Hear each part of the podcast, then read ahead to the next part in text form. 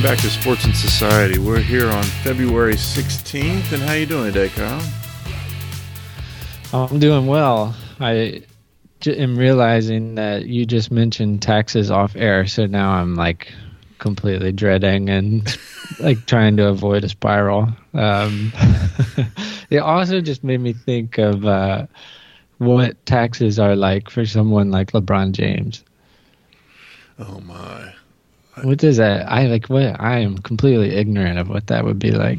Well, and you hear all these stories, and it's so easy to believe when you take a moment and think about it about these athletes that are getting totally shafted by their accountants or whoever is dealing with their money for them because it's incredibly complex and if you know what you're doing you could you could probably take whatever you wanted without most people noticing hmm Yeah, I don't know why. I, I this is probably something I did when I was a kid, but it has like resurfaced in my life of when I'm doing the seemingly mundane tasks of a human. Like the other day, I was making some pot stickers and they were sticking to the pan. I was like, does um you know does LeBron James have to deal with pot stickers sticking to a pan and the frustration that that induces? Or um even thinking about him logging on to H&R Block to fill out his taxes like what, what what's it like to live like uh in that wealth bubble that protected bubble although it comes with its own costs but uh, I, I I often wonder like what their normal existence is like. You know, I was listening to um, a Reply All episode this week, and if you don't listen to Reply All, everyone out there in the world, you should definitely do so. Um, and they're talking about this uh, uh, guy that was a TikTok uh, celebrity, and he kind of like got off the path and had to shut down his account, and then he came back like two years later claiming to be a different person. Like he went on his original media accounts and was like, "Hey, this guy looks a lot like me. I'm going to go ahead and give him my social media account so you guys can like him, but I'm going to be off of it forever." And you look at the pictures and you're like, "This is clearly the same person. What are you, what are you talking about?" Um, but it's just it's amazing. Uh, I think what can happen when you're so distant from the real mm-hmm. world. Yeah, yeah. I I think about that all the time. I, and it, you know, I'll see these guys like uh, they'll post a picture of them sitting on a sofa with these um, like oxygen things on their legs or cold by ice bath stuff wrapped around their legs. It's like you guys just don't have the routine that we can even fathom in any way. It's so true, and not to jump the gun on our main topic this week, but I can't imagine that we know that much really about the mental health toll on living like that. Um, which reminds me, I want to. Uh, I'm thinking of Lindsey Vonn right now, and I just watched mm-hmm. a documentary about her, uh, and how overwhelmingly like depressing her, her, daily life appeared to me, or at least like something like challenges that seemed incredibly challenging uh, mm-hmm. from like a mental health and wellness perspective. Um, so that money may insulate you from having to dig out pot stickers from the pan, but there's a whole slew of other issues out there. It does indeed, Jess. You may be able to pay your own accountant and your own chef, but that doesn't mean you're necessarily living as well as you could be. Mm-hmm. This is somewhat of a connection to what I've been paying attention to this past week. All right, uh, do share. So Rory McIlroy had granted Paul Kimmage. Are you familiar with Paul Kimmage? I know the name, but not much else about him. Yeah, so he is new to me. He was a professional cyclist turned journalist. Uh, and I forget the name of. He wrote a book that was published in 1990 that kind of made his name as a writer. Uh, it was pretty controversial because apparently he kind of went right at the doping and cycling, mm. maybe a little bit before anybody else was, is my hunch, but I need to learn more about him. Uh, but Paul Kimmage is a part of the significance of the interview with Rory McIlroy for me because he is Irish and is, uh, from what I gathered this week, like extremely well known uh, in Ireland. Mm-hmm. Um, and so that's interesting. Like a, a famous journalist inter- uh, interviewing a famous athlete. So there's kind of this uh, glossy sheen around the interview in the first place that the stakes are heightened because of fame uh, and because of being well known made it interesting to me. And it's such that it's a three part document or three part interview, and each of three parts are really lengthy. And I have not been able to read parts two and three. I think part three comes out today uh, because they're both uh, blocked by the premium premium account mm. uh, for the independent newspaper. So I haven't even read the second and third parts. But uh, the way uh, of the many things that were interesting about it, Paul Kimmage started the interview by saying how impossible it is to get access to professional athletes at mm-hmm. this point in time. And so he really raked uh, Rafa Nadal and Roger Federer over the coals right at the start. And he uh, kind of had these little anecdotes about how any interview with them is less than 15 minutes. And the last three minutes, the questions have to be about a product.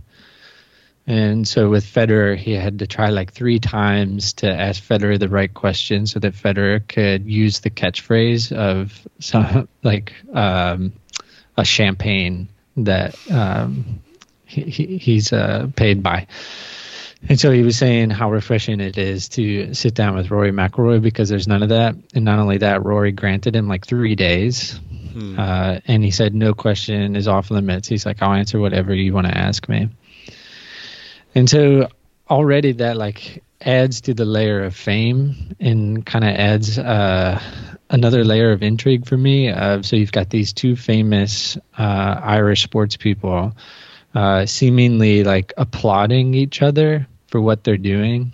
You know, so kind of mm-hmm. saying like Paul Kimmage is already giving Rory the benefit of the doubt, but nonetheless he goes on and asks some really tough questions, uh, and so it's a really candid interview, and they they get into a lot of things. Um, a, a, couple of things were talking about not playing in the Olympics, and uh, essentially Rory takes a stab at how powerful nationalism and patriotism is in sports, and how he thinks that's kind of absurd.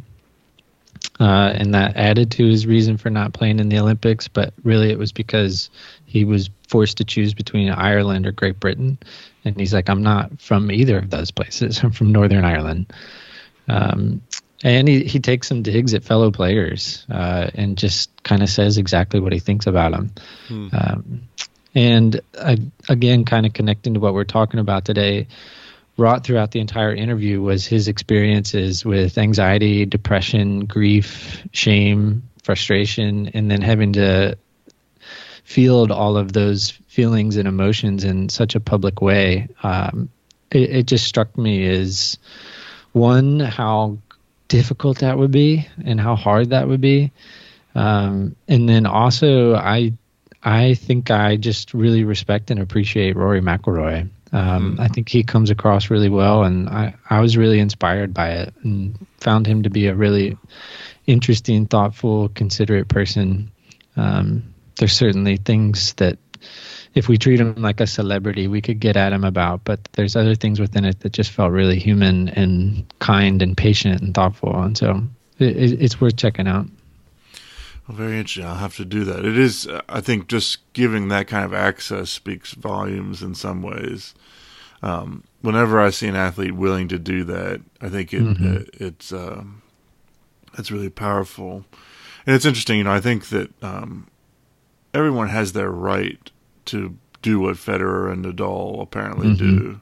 Right. But it does a disservice in some ways to you, I feel like. And, you know, I think that's one of the reasons that you and I are enraptured by the NBA these days is because those athletes seem more willing to have those conversations versus some of these other sports where they play it more close to the chest. And that leaves. Mm-hmm more compelling stories and more things to talk about when you're willing to be open. And generally speaking, it's not even when what you're talking about is not ideal, it doesn't come around to bite you in the same way it does if you're sheltering yourself all the time.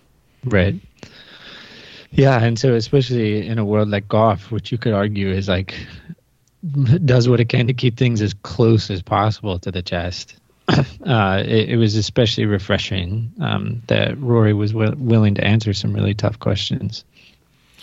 Well, it is fascinating. I wonder how much of that is uh, European stuff as well, and in terms, of, I, I remember reading about this during the um, Cristiano Ronaldo rape allegations, which uh, mm-hmm. uh, have kind of died away at this point. But that was in large part, it seemed, because uh, under European law, to make anything stick to him, you had to physically get to him and hand him the lawsuit. Yeah. And they're like, "There's no way that that's ever going to happen." Like, yeah. And so this is a moot point because there's no way his team you're going to get close enough to him to actually put anything in front of him, which is a was a staggering way of thinking about him. That is staggering to think about.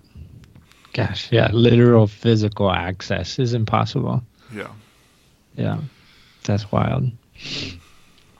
Well, speaking of European sports, what have we learned about Manchester City this week? So, um, we haven't learned a ton other than uh, apparently, you know, they were they were faced some um, uh, stuff earlier this decade or last decade, I suppose. At this point, man, that's kind of strange. I don't know what decade mm-hmm. we're technically in at this point, but um, um, in the 2010s, they faced some uh, backlash for breaking some financial fair play rules and and being a little underhanded, and now there was a some hacking that happened last year, and a bunch of stuff was released to a German newspaper about these things, and uh, Man City kind of got wrapped up in that, and they've refused to acknowledge that any of the stuff that came out was true, but UEFA seems to have run with it. Uh, and the big criticism seemed to be that in order to get around the financial fair play regulations, which require you to, you know, maintain a fairly balanced budget and all of these things, their owner would um, manipulate things to get money into the club uh, in order to balance the books. So, for instance, Etihad paid a bunch of money for sponsorship, but it came out that Etihad only paid like eight of the 45 million, and the rest of it came from the Sheikh's personal company and personal holdings, and that apparently is not allowed. And so that combined, these things combined with um, UEFA calling uh, Man City uncooperative in the investigation has led to a two year ban from Champions League football, which is a substantial hit. Mm-hmm. We're talking 25, 30% of their revenue um, lost due to that. Um, so that's pretty huge. Uh, it's kind of shaken the whole world, and Man City uh, is going to be appealing the decision, which is interesting to me in and above itself. The the whole judicial system around all of this. Mm-hmm. Um, but they are, of course, claiming that UEFA was out to get them, and this was a prejudicial investigation from the offset. Um, and so uh, it's it's a long way from finished, but it kind of shook the entire European sports world this week. Yeah, and so I, I as much as I have gleaned from it, I, I'll have to admit I don't fully get everything that's gone on. I guess I don't know the past all that well. But what stood out to me reading about it this week was that essentially what Manchester City is doing is taking on the adjudicating body head on. Mm-hmm. And so what that effectively would mean is that Man City, were they to win this appeal, is proving themselves more powerful than UEFA. Mm-hmm. So the institution that is supposed to uh, be overseeing uh, European club soccer at that level is essentially going to be ousted by one of the clubs. And so what happens when one of the clubs is more powerful and more salient than the institution that's supposed to keep everything within the confines? And and that yeah, it's the a couple of the articles I read immediately like appealed to the um, uh, ways in which it looks and feels a lot like what's happening in the United in Donald Trump's United States, mm-hmm. uh, and that this feels like a, that they're pulling his playbook and just going down the list of what to do: attack the people that attacked you, and deny any wrongdoing at every turn, and prove that they're the ones that are corrupt, and then everything will be fine.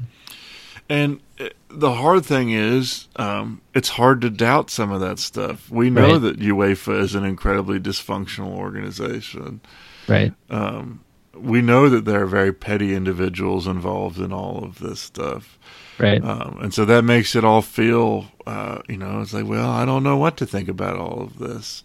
Right. Um, well, and beyond all of that, there's some speculation as well, and this is particularly interesting to me that um, that there's some speculation that uh, Man City will take on the financial fair play rules as unlawful as a whole, which would, of course, be a massive, uh, massive thing to take on.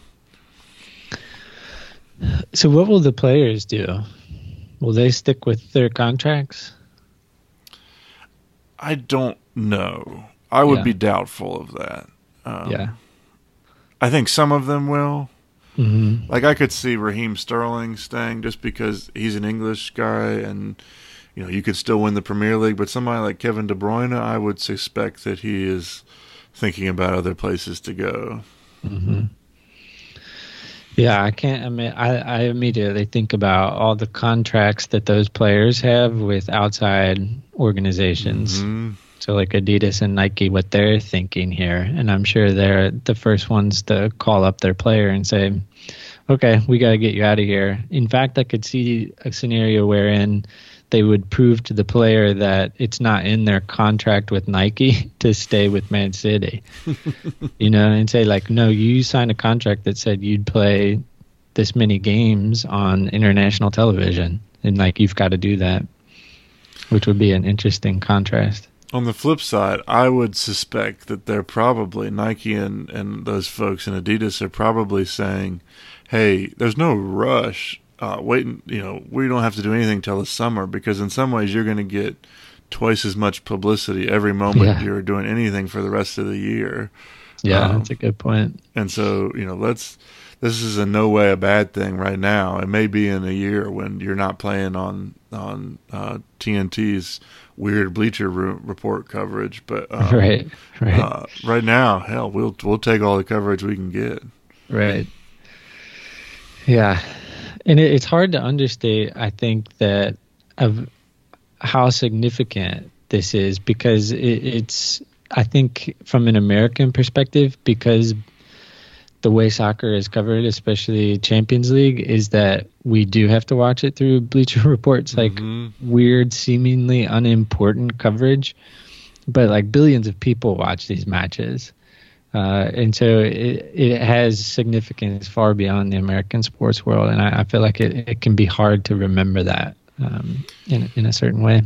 Well, and it really, um, you know, there's. Uh, I'm wondering too what it will do to some of these conversations that have felt not particularly substantial up to this point, but I think are probably bigger than we think of from the outside about things like the big clubs from each domestic league leaving the domestic leagues and forming their own uh, European league. So you would have, Mhm. you know, the top six in England and the top four, six in Spain and Italy and France and Germany all leaving their own competitions to make a bunch more money only playing against each other. Mm-hmm. I have to think that that Man City all of a sudden becomes uh, much more interested in a vocal proponent of some of those things. Mm-hmm. Well, so I'm gonna stretch this for a second, uh, and kind of tease out an, a, a thought I had this week after reading this article. So uh, after or several articles about it of um, so Louisville FC just uh, built their new stadium, and so the first matches will be played here in a couple months. And I was thinking about this recurring thing that we keep coming across, which is uh, Saudi money in Mhm. sports. And when you think of Manchester City, I don't know what their founding date is, but I'm sure it's like 1840s or something like that. Maybe, you know, 1800s for sure Mhm. and how you've got British colonial money now coming in contact with, I think they're actually Abu Dhabi, i if. I'm correct. I think that's Uh, right. Yeah. So connected with oil money, and oil money connected with uh, war in in that part of the world, and how connected American way of life is with what those guys do with their money and what they set oil prices at. And so there's a connection for me between like Louisville FC building their stadium, and part of me was looking at it of like this is great for our city, and I was like, there's also a version of this that like eventually probably not in my lifetime, but that that stadium connects Louisville with Saudi money in mm. some direct way. and so it was just like part of me was just like, okay, it seems pretty innocuous and good right now uh, because it's like not noticeable, but there's a scenario in there that maybe a hundred years from now, uh, there's something really messy on the other side. Well, I mean, we've seen that. I mean, that's I think goes back to the whole NBA China thing that we spent some time talking about. That mm-hmm. All of a sudden these things can flare up, and all of a sudden you're in a really difficult position as a sport of how do you deal with these things. Whereas before you could have been kind of open and accepting of whatever was going on. Right. Yeah. Hmm. Well, uh, why don't we move on to our regular topic? But I do want to take just a quick moment here to highlight uh, a positive thing, I think, from the past week. I think I would frame this as a positive thing. Yeah. I'm sorry to dump this on you with no uh, expectation. No, go for it. Now, but um, uh, Alireza Firouzja, which is a, a, a chess player from Iran, just had played what many think was the game of the year or will be the game of the year against um, the number two player in the world, Fabiano Caruana from the U.S., uh, and won um, this past week. And uh, he is a fantastic story. 16 years old. Everyone is fairly convinced at this point he's going to become like the next big thing in chess. Um, but interestingly, he has renounced his uh, Iranian uh, nationality for the world chess stuff because uh, he was not allowed to play against an Israeli individual uh, as being from Iran. So he renounced it to take part in a tournament where he would do that. And I think that that speaks in some ways to the power of sports to overcome some of these conflicts that we see ourselves in. It's, I mean, there's obviously much more complexity to it, but mm-hmm. uh, I think that's just a really interesting story and speaks to some of how we hope that sports will transcend things in the world. Mm.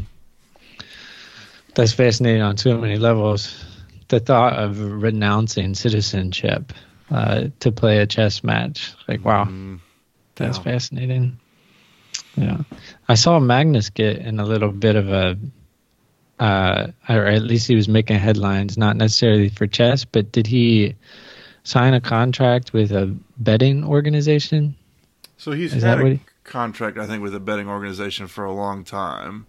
Mm-hmm. Um, and I don't, uh, I did not see this headline, but um, yeah, there's that, that he's been involved with that kind of stuff for for quite a while now.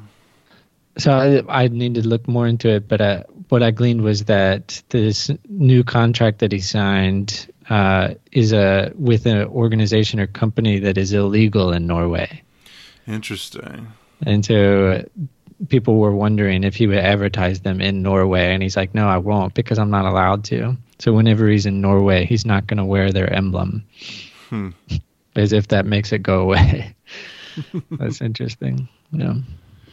Yeah, I'm seeing here Unibet is who he is connected yeah, with. Yeah, yeah.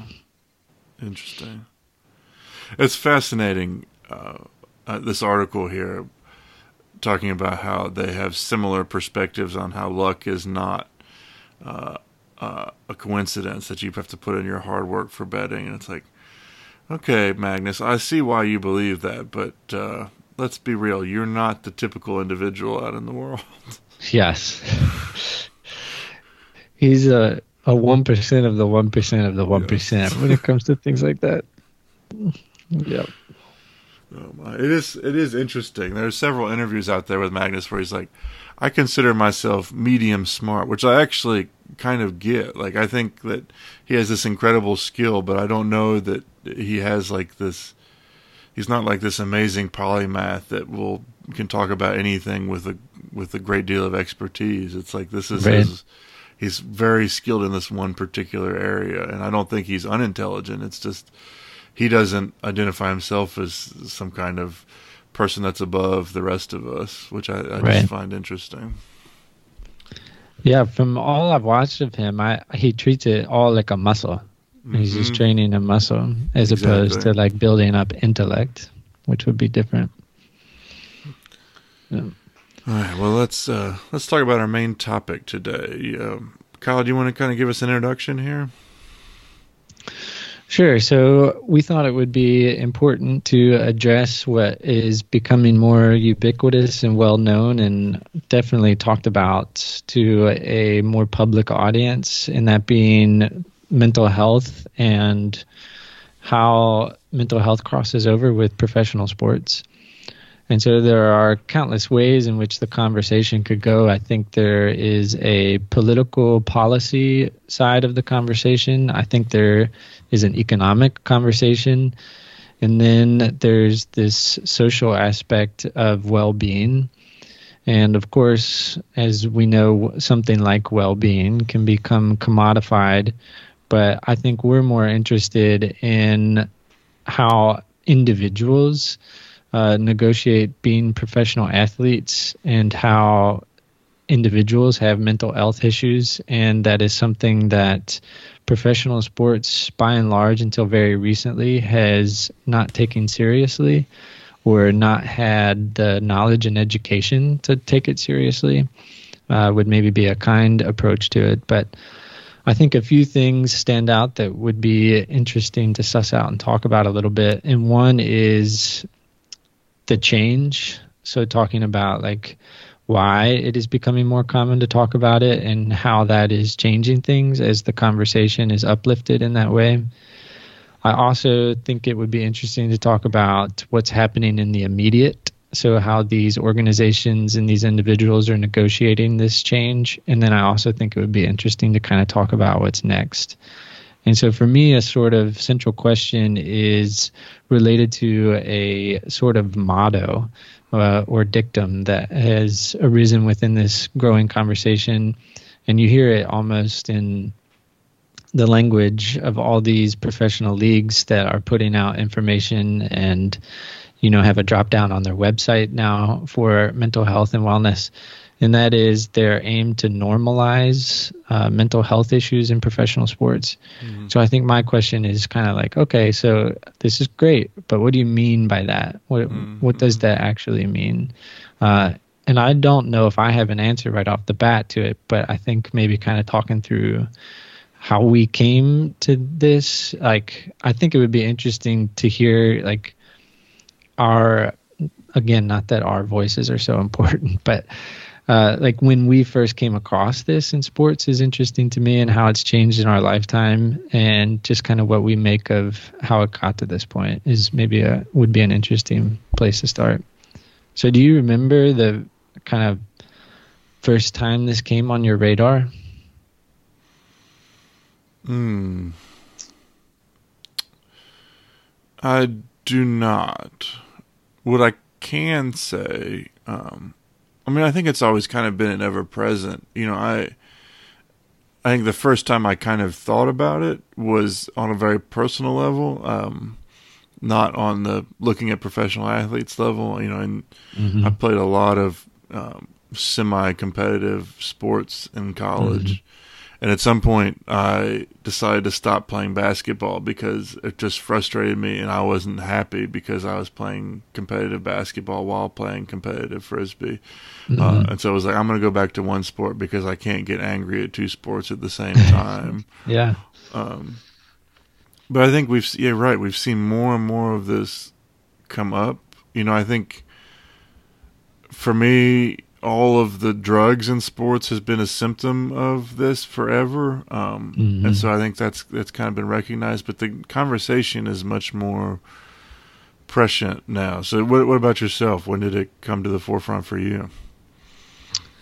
So, similarly, I uh, have struggled with anxiety and depression, and learned that both of those things turn on obsessive compulsive disorder, and I think one of the central things that would be interesting to talk about when we try and answer this question, what does it mean to normalize mental health in sports, is that anxiety and obsessiveness that I experienced as a kid uh, playing sports.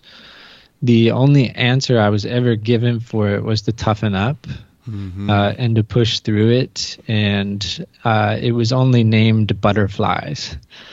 So when I had butterflies in my stomach, I was taught to uh, toughen up and become hard and push through it and be a man about it.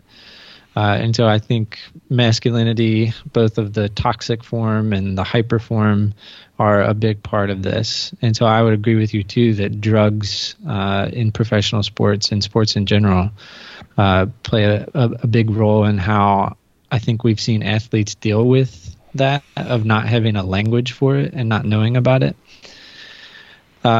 For me personally, the first time I realized that professional athletes had anxiety and depression uh, was Joey Votto in 2009. Mm. Uh, was having anxiety attacks after his father's death, and took time off from baseball. And that was the first time I can remember an athlete taking time off for anxiety. And so it was a thing that I think is interesting is that it was connected with my team. So being a Cincinnati Reds fan at that time in a big way, our best player taking time off for anxiety kind of threw the whole fan base into this mental health conversation without any outlets for how to talk about it. Hmm. And so there were articles written that he was like just being a wimp, like suck it up, Votto, get out there. Everyone's dealing with stuff.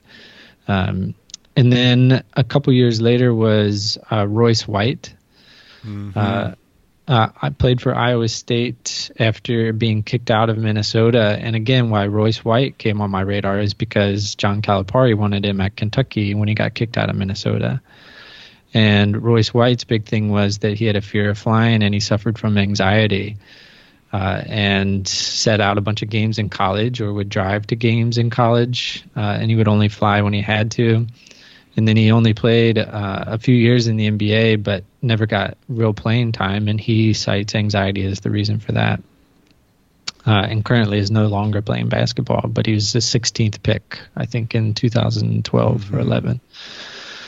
So those were the first big ones, and then most recently, I think um, DeMar uh, DeRozan speaking up in the NBA is what I feel like was a turning point. At least as I was paying attention to it, um, I feel like the way he talked about it was with a, a, different angle and a different approach that was just much more comprehensive, much more unapologetic. Um, and when I think about what it is to normalize, I think maybe the way DeMar DeRozan went about it feels like the next step.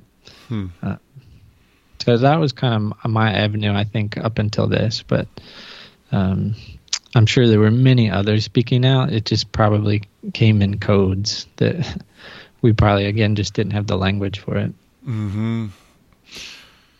Well, it, it does. I think it makes me wonder all of this stuff. I mean, anytime.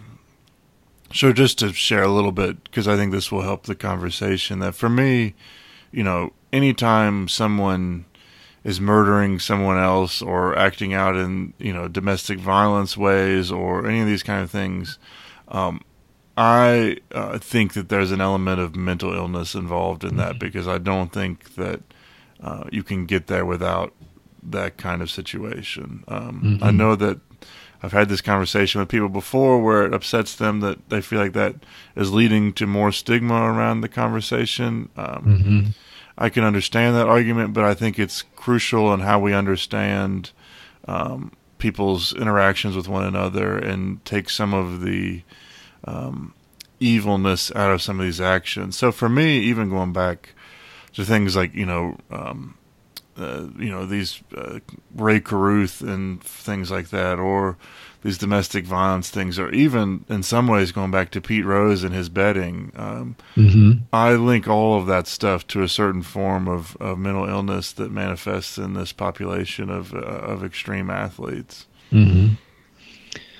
And I think this is one of the key questions that comes after we acknowledge it, insofar as it relates to policy, because once we humanize the person um, being convicted or accused of some sort of infraction, large or small, uh, what does the policy say on the other side once we incorporate mental health into the issue? Mm-hmm. And so I think what stands out about Royce White for me is I uh, I, re- I recall fighting against myself of saying he is saying he has anxiety right now because he just got kicked out of school for stealing a laptop uh, or being close to or in you know in proximity to some other players that also got accused of stealing um, similar to Joey Votto, I was like, oh, he's not playing well. He's citing anxiety as an out. Like that is the uneducated, ignorant perspective, I think. And so I was definitely thinking about it. I sent you the podcast this week. Uh, mm-hmm. Chamique Holdsclaw has become one of the most outspoken and uh, dedicated people in professional sports to uh, mental health issues. And she interviewed Ron Artest um, talking about the uh, fight uh, between the Pistons and the Pacers. And yeah, and even Derrick Rose uh, also came out this week uh, talking about uh, PTSD that he suffered from growing up in poverty. And so that list is is all of people that have been in trouble uh, mm-hmm. in some way, shape, or form. And so, what do we do with that if mental health is cited as a reason for that trouble? Well, this is where, for me, it, it, it often comes down to you don't uh, not punish someone. Like, mm-hmm. I mean, Ron Artest deserved the punishment that he got for what he did in some, mm-hmm. in my mind, because you have to have a deterrent. Because otherwise, um, uh, you just don't get there. And so that deterrent has to exist. But at the same time, you have to couple that with understanding of the person and, and moving forward and humanizing them and trying to get them help as the first and foremost thing. Mm-hmm. I mean, I do think that there are people in the world that we cannot help. Um, you know, sociopaths that turn into serial killers or whatever. I, I'm not here saying that everyone can be helped through that and that we need to humanize them all. But I do think uh, it's worth taking a moment and not totally separating ourselves from those things and recognizing how similar we are to those things and how if things had gone differently in our lives, we could be in those positions. Um, mm-hmm. And so I think that, you know, with the thing like the Malice in the Palace, you know, one of the worst moments in NBA history, you absolutely have to come down on that. But you also have to follow it up with, hey, man, we're not going to kick you out of the league and stuff. And so that's the hard part in some ways is what what happens if this is the 12th guy on the bench and mm-hmm. he's struggling for that contract. And in that podcast, Ron Artest or, or Metta World Peace talks about um, how hard it was for him to get that Lakers contract. That they were the only ones interested in right. him, even after he was uh, demonstrated he's clearly still an exceptional basketball player. Right. Um, and so, what happens? What does the league do with someone that's on the fringes already and mental health is an issue? And so, like, they may not be an NBA player if if uh, they don't get a hold of things. Do you then invest in them even when they're not critical to your product? And I think that's some of the big picture questions we have to think about. And you know, extend all this stuff to the G League players as well, who are perhaps even under more stress in some ways than the the folks in the league already. And trying to make that all as all encompassing as possible, which is really in some ways as much about national health care reform than it is about anything else. Right. Right. And so that I I get caught in a sort of quagmire for myself when I start thinking about it because when I think of Derrick Rose and Metta World Peace and Kevin Love and DeMar DeRozan, I feel like of of uh, of amongst like the most powerful institutions and organizations in the United States, the NBA has to be one of them. And part of that power is in money. And if access to mental health necessitates money, then an organization like the NBA should have like the best mental health program the world has ever seen. Mm-hmm. And they are capable of that because it honestly would probably not cost that much right? It's literally just like making a therapist available to each team. So you pay that therapist a hundred thousand dollars a year or whatever. It's a blip on the NBA ra- radar. And so in that way, it's kind of an example of like what you're talking about of well, when you've got money and power and access to these things, you get the best version of it. But I think one thing you wanted to talk about that maybe can be inserted here is how yes, this is a problem in the NBA, and yes, it's a problem per, for professional athletes, but we've got billions of kids around the world playing sports, and sports are a, uh, a progenitor in a way, or they catalyze uh, these emotions and these feelings. And having outlets for kids all over the world to talk about their feelings and their emotions, and understanding that the sports cause them to feel things uh, and experience emotion. So, how do we deal with them? Uh, and I, I was um, Kevin Love has become very vocal, and we just mentioned him, but I feel like he put it really succinctly. I have a quote from him where he said, Growing up, you figure out really quickly how a boy is supposed to act. You learn what it takes to be a man. It's like a playbook. Be strong. Don't talk about your feelings. Get through it on your own. So for 29 years, I thought about mental health as someone else's problem.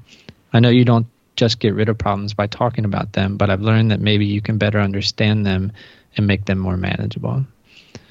And so, yeah, it, it's that education piece that maybe is more important than the NBA putting in a policy, but the NBA putting in a policy does help efforts for that education too. Yeah, I think it's important to set two kind of things up here. And I think one of the things that stood out to me from that Chamique Holdsclaw and and Artest interview was just um, how they had been dealing with these issues long before they got to the NBA. Mm-hmm. And the NBA exa- uh, exacerbated them significantly in the WNBA um, because of the unique pressures that are in that situation and the situation that having a bunch of money can get you into. Um, and I think in some ways, I think that's a little bit different from kind of uh, anxiety and depression and mental illness that's brought on by playing the sport itself. Mm-hmm. And so it's mm-hmm. just interesting the two how the two overlap and and how to think about it. And um, I, I, did really appreciate Ron talking about. Um, you know, people said you wouldn't have been the same player if you didn't have a chip on your shoulder and you weren't angry all the time. He's like, no, it's not true. Right. Um, and, but there is that weird line between like you want you know, you want to be a little bit anxious. If you're too calm when you go up to the plate to bat, then you're not going to focus enough. But if you're too right. anxious, then you can't focus then either. So where, like, it's this weird tightrope you have to walk. Um, and I, I, think, uh, in some ways, um, I really appreciate these folks in the NBA talking about this, and uh, I feel for these guys and want them and women and want them to get things straightened out. Um, but at the same time, you're being heavily compensated, and I feel like um, it's not where our best energies lie if we're going to fix this issue in some ways. Um, in terms of you do have access, in the NBA and some of these other leagues are starting to take it seriously now. Uh, what really worries me is these high school and college athletes where we see um, what I've read about this week termed as an increase in intensive parenting um, and uh, increased coaching, leading to incredible mental health problems for high schoolers and college students, um, ranging from anything caused by you know incredible linking of your self worth to your performance because that's what you've been told it's all about by your coach mm-hmm. and your and your parents. There seems to be a great consensus that it's getting worse because focus kids focus on one sport for years and years and years. Um, but even like the small things beyond that, which are not small things, like when you're having to practice twice a day and you have to get all your homework done, um, these kids aren't sleeping, and that's a major contributor to these things. They're overtrained, they're exhausted all the time. It's just a really unhealthy way that we do this, and it's not like this is just at the top end of the sport. This is pretty ubiquitous throughout the entire youth sports ecosystem. And that's something that really scares me for how we're setting these folks up to not have solid mental health habits moving forward. Mm-hmm.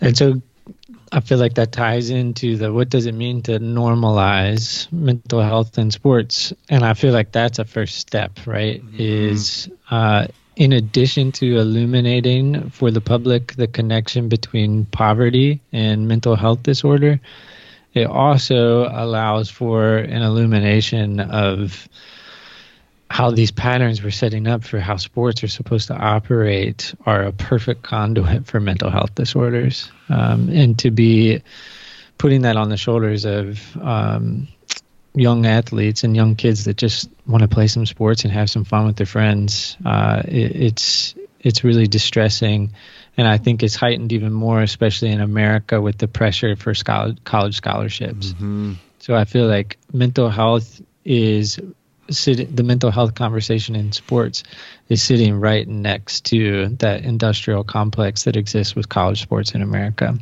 That the two are so so closely tied together.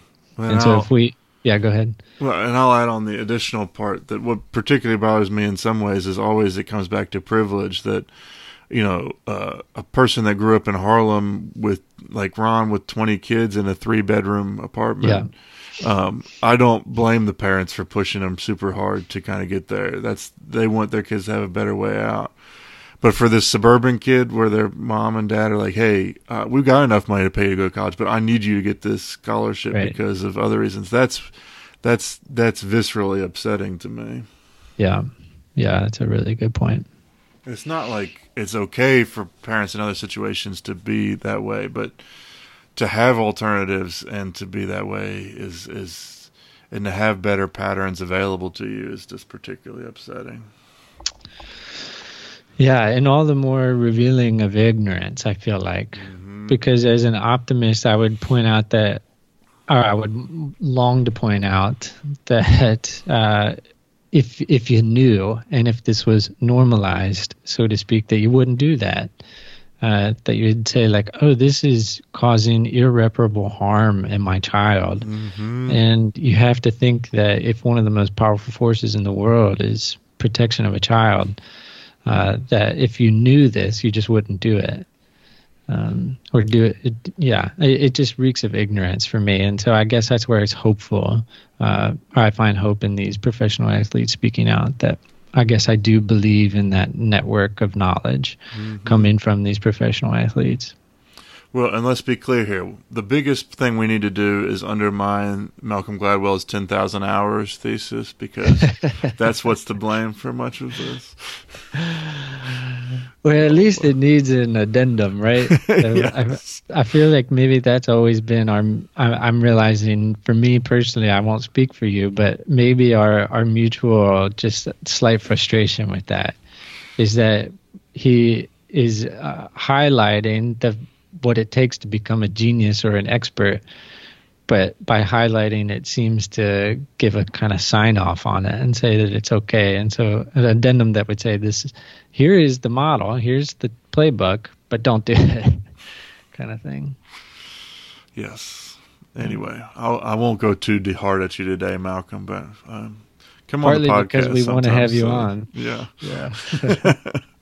I do um, I do think it's important to raise what I think is an interesting dilemma here, um, which is this question of the stigma around mental illness, which I have been really intrigued by for a while now. That we talk a lot about this stigma, and I, um, I, I have to question for myself how much I believe it matters at this point. I think that in certain situations it's very true but in other situations, like I think about some of these professional athletes in particular, where your whole life is devoted to perfecting something at this point, and you're like your self worth and your identity as a person is really wrapped up in excelling in this one thing. I think that's true, and you know you can do that in the boardroom or wherever else you're thinking about that. But um, and so in some ways, having a mental illness is a weakness that they perceive in the same way that I think they would perceive a sprained ankle or some other kind of thing as a weakness. Um, and so they just want to work through it. And so not acknowledging it in some ways is not about a stigma against mental illness. It's about you keep your weaknesses to yourself. Like we don't expect DeMar DeRozan to come out and talk to us about um, mm-hmm. about how you know he's really having struggle shooting the three pointer. That that's a weakness in his game that he really prefers that mid-range shot.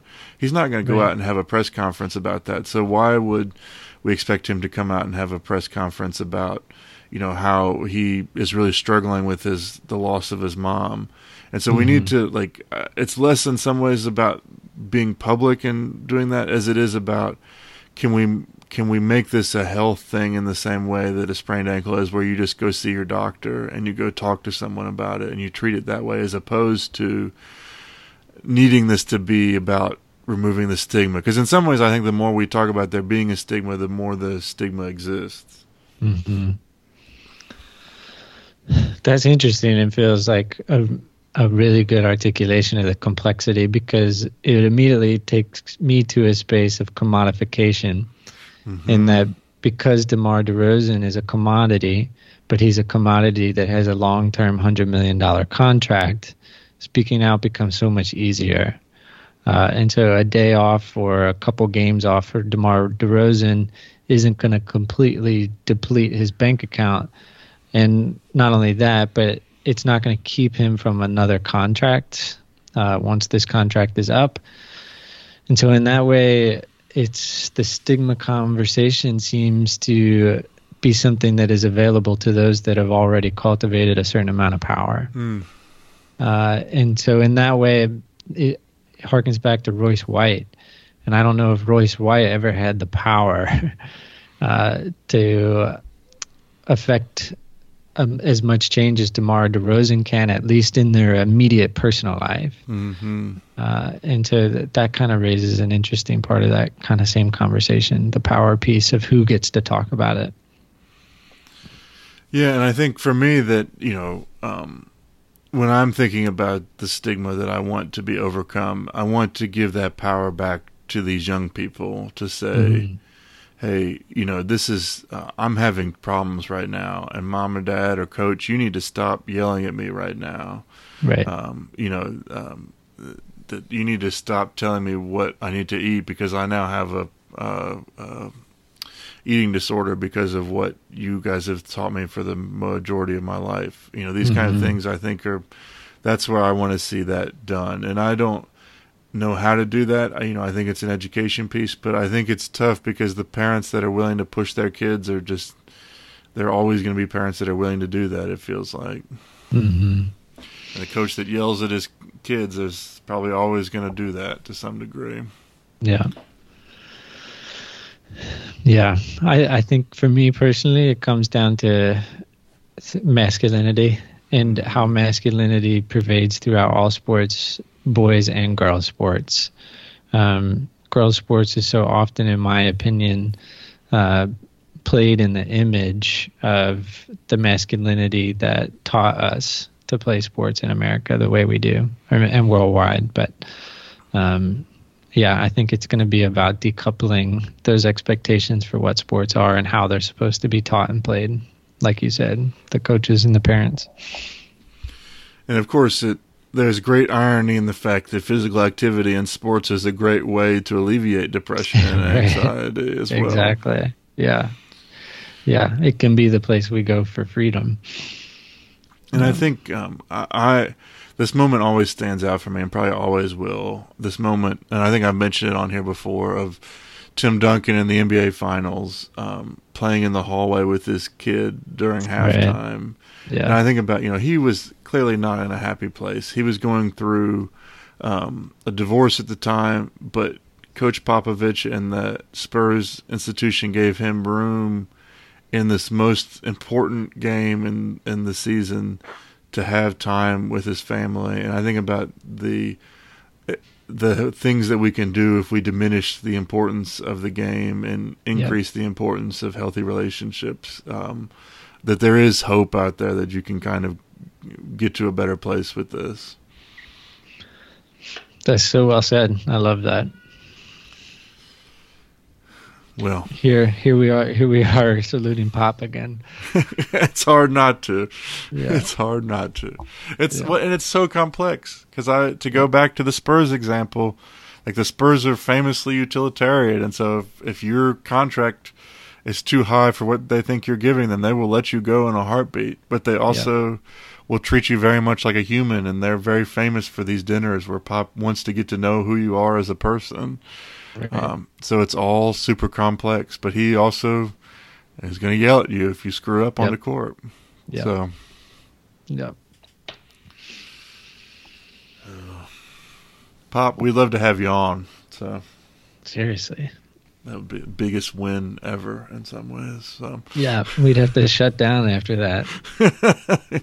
There's nothing left. I mean, only Obama after that, it feels like. Yeah, so. that is true. Yeah. oh, my. Well, what are you paying attention to this week, man? So it actually picks up uh, on the point you just made about sports as an outlet and a place for dealing with depression and anxiety uh, and alleviating those things. And that points to the story of Jim Walmsley the ultra marathoner who is now trying to qualify for the Olympics in the marathon. Mm. And a few things about his story stand out to me. One is uh, what I just mentioned. He turned to ultra marathons after a spell of depression, after his essentially just kind of early 20s. As many of us know, are difficult uh, after college. Kind of finding your way and what's going to work for you can be difficult after college, especially for standout athletes that now have to enter the real world uh, and they're not so special maybe as they were in college. Uh, and so after a spell of depression, he started running and just running every day and became ultra runner of the year four times in a row. Hmm. And he is trying to qualify for the Olympics, uh, which will happen on February 29th in Atlanta. And essentially, he needs to run a 210 or better. And he says he's on pace for it. He says he thinks he can do it. Uh, and so a couple other things are interesting about that fact. One is uh, he keeps getting asked about the Nike shoes, and he's under contract with um, Hoka One One, and he's saying that the same thing that other people are saying of like my shoes are great. I'm I'm staying like he's saying what he has to say because he's under contract with them. Uh, but you have to think that he's like oh, if I had a 4% shoe and I'm running two tens, that puts me at a 206 in, in the Olympics. Mm-hmm. Right? Of, of course he's thinking that. Uh, so I find that interesting, and it'll be especially interesting if he doesn't qualify, and the only people that do qualify are wearing Vaporflies. Mm-hmm. Um, it's also interesting because ultra runners get a lot of flack from marathoners. Uh, they're often called hobby joggers and ultra marathons are kind of seen as this like uh, niche um, kind of minority sport for weirdos and uh, these people that just like pushing mental limits. Uh, and so he, Jim Walmsley, is kind of emerging as someone from the ultra marathon world, kind of as their token, and saying if he can do it, then you need to respect what we do in ultra marathons. Interesting. Yeah. So it'll be. I, am pulling for him. Uh, hmm. I've kind of cultivated a an interest in him, but also he, he seems like a, a, a thoughtful, good person, and so I, I, I, hope he does it. Well, it does raise the question as well of um, when are we going to have an ultra marathon in the Olympic Games? Because that feels like only a matter of time at this point. Yeah, that's a good point. Yeah. Um, yeah. Interestingly, he's uh, he's uh, mirroring and copying the Japanese model for training for a marathon, uh, which is essentially run as much as you can, hmm. uh, which is a really different model than the American model. And he's also self coaching because he thinks, kind of like we mentioned, like coaches push you into places where are that are uncomfortable mm-hmm. because they don't know what's going on inside your body. And so the running world, this is kind of getting into the specifics, but was fascinated because just this week he pulled out of a his hardest train. Um, that's it was like his pinnacle training moment, hmm. uh, and he pulled out halfway through because he said he just didn't feel good. Um, and so a bunch of people were like, "Well, he's done now. He's not going to do it." That was his most important training session. But because hmm. he's self-coached, he's like, "I know my body, and it was time for me to pull out." That's fascinating. Yeah. Whereas a coach would have said, "Nah, keep going." Yeah. Well, yeah. we've heard all the stories about how this uh, these Nike camps have mm-hmm. been horrible things to be part of. Right. Exactly. Hmm. Yeah. What about you? So I, uh, you know, NBA All Star Weekend this week. So I am uh, intrigued to watch the All Star game or snippets of it tonight, and just wondering. In some ways, my interest with it is both from the angle of why is it the NBA All Star game is clearly the best of all the All Star games. Yeah. Um, but secondarily, um, what is the place for an All Star game yeah, or All Star competition in the modern world? I just yeah. like there was a time when you didn't get to see all these people play all the time, but now they're all available all the time. Yeah. And so, uh, uh, what is the what is the role as a showcase for the sport, as a showcase for the league? Uh, I'm just intrigued by that whole question. Mm. Even the talent having gone up such that there's like four amazing players on every team mm-hmm. whereas maybe in like the 80s and 90s there was one great player on each team Yeah. What is the draw? I, I, I haven't. I don't recall the last time I like couldn't wait for an All Star game. it has depleted an interest for me personally. Well, yeah, I think that's part of the thing is that I don't particularly care very much, but I'm also like, I will say that um, I was captivated last night. Both the three point contest and the slam oh, dunk yeah. contest were about the most exciting we had seen in recent years. So that's, you know, that kind of builds a little bit of anticipation. Like maybe we can figure something out here. And they are their All Star game is a different uh, thing this year. They're playing to a number. Mm-hmm. They're not mm-hmm. just playing, and so that's supposed to add some different competitiveness elements to it. And um, uh, I, am just intrigued. I don't, I don't know what to expect from it, but uh, what I'd really love to see, and what would make it all, like, I think you'd agree with this, is that um, if we could see these guys go out and do like a pickup game essentially, which is what this is, except they actually play yeah. all out, that would yeah. be incredible. Yeah. Like to see LeBron throw something to Giannis in a game where they were actually trying mm-hmm. would would be phenomenal. Mm-hmm. Yeah, I'm picking this up from listening to the podcast "Burn It All Down," and they were talking about how much they enjoyed the NHL All Star Game uh, mm. partly because their skills competition is so finely tuned mm-hmm. that it, it kind of is devoid of that awkwardness that often settles in in those all star showcase things. Uh, but not only that, they played three on three tournaments, and uh, female professionals were part of the team. Hmm. And everyone, apparently, from what they were saying, like went hard. Like they were they they got really competitive really quickly because they played smaller side in a smaller space and it was just really exciting they said hmm. so yeah something like that could be cool that's the idea of the nba for this midseason tournament instead of having traditional teams would, would be to have play a half court three on three tournament with games to 21 mm-hmm. uh, would be amazing Oh, that God. would be fun. Yeah, I would watch that. I'd play it in Rucker Park or somewhere. Yeah, like exactly. Yeah. Yeah. Uh, anyway, Adam Silver, we're available for consultations if you're interested. So. Yeah. We only cost two hundred dollars an hour too. Which I'm sure is less than you're paying your current people. Yeah. well, well, cool. I'm good there.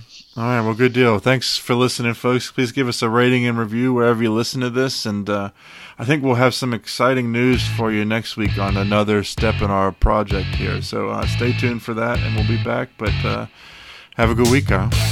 All right, you too. Good cliffhanger, by the way.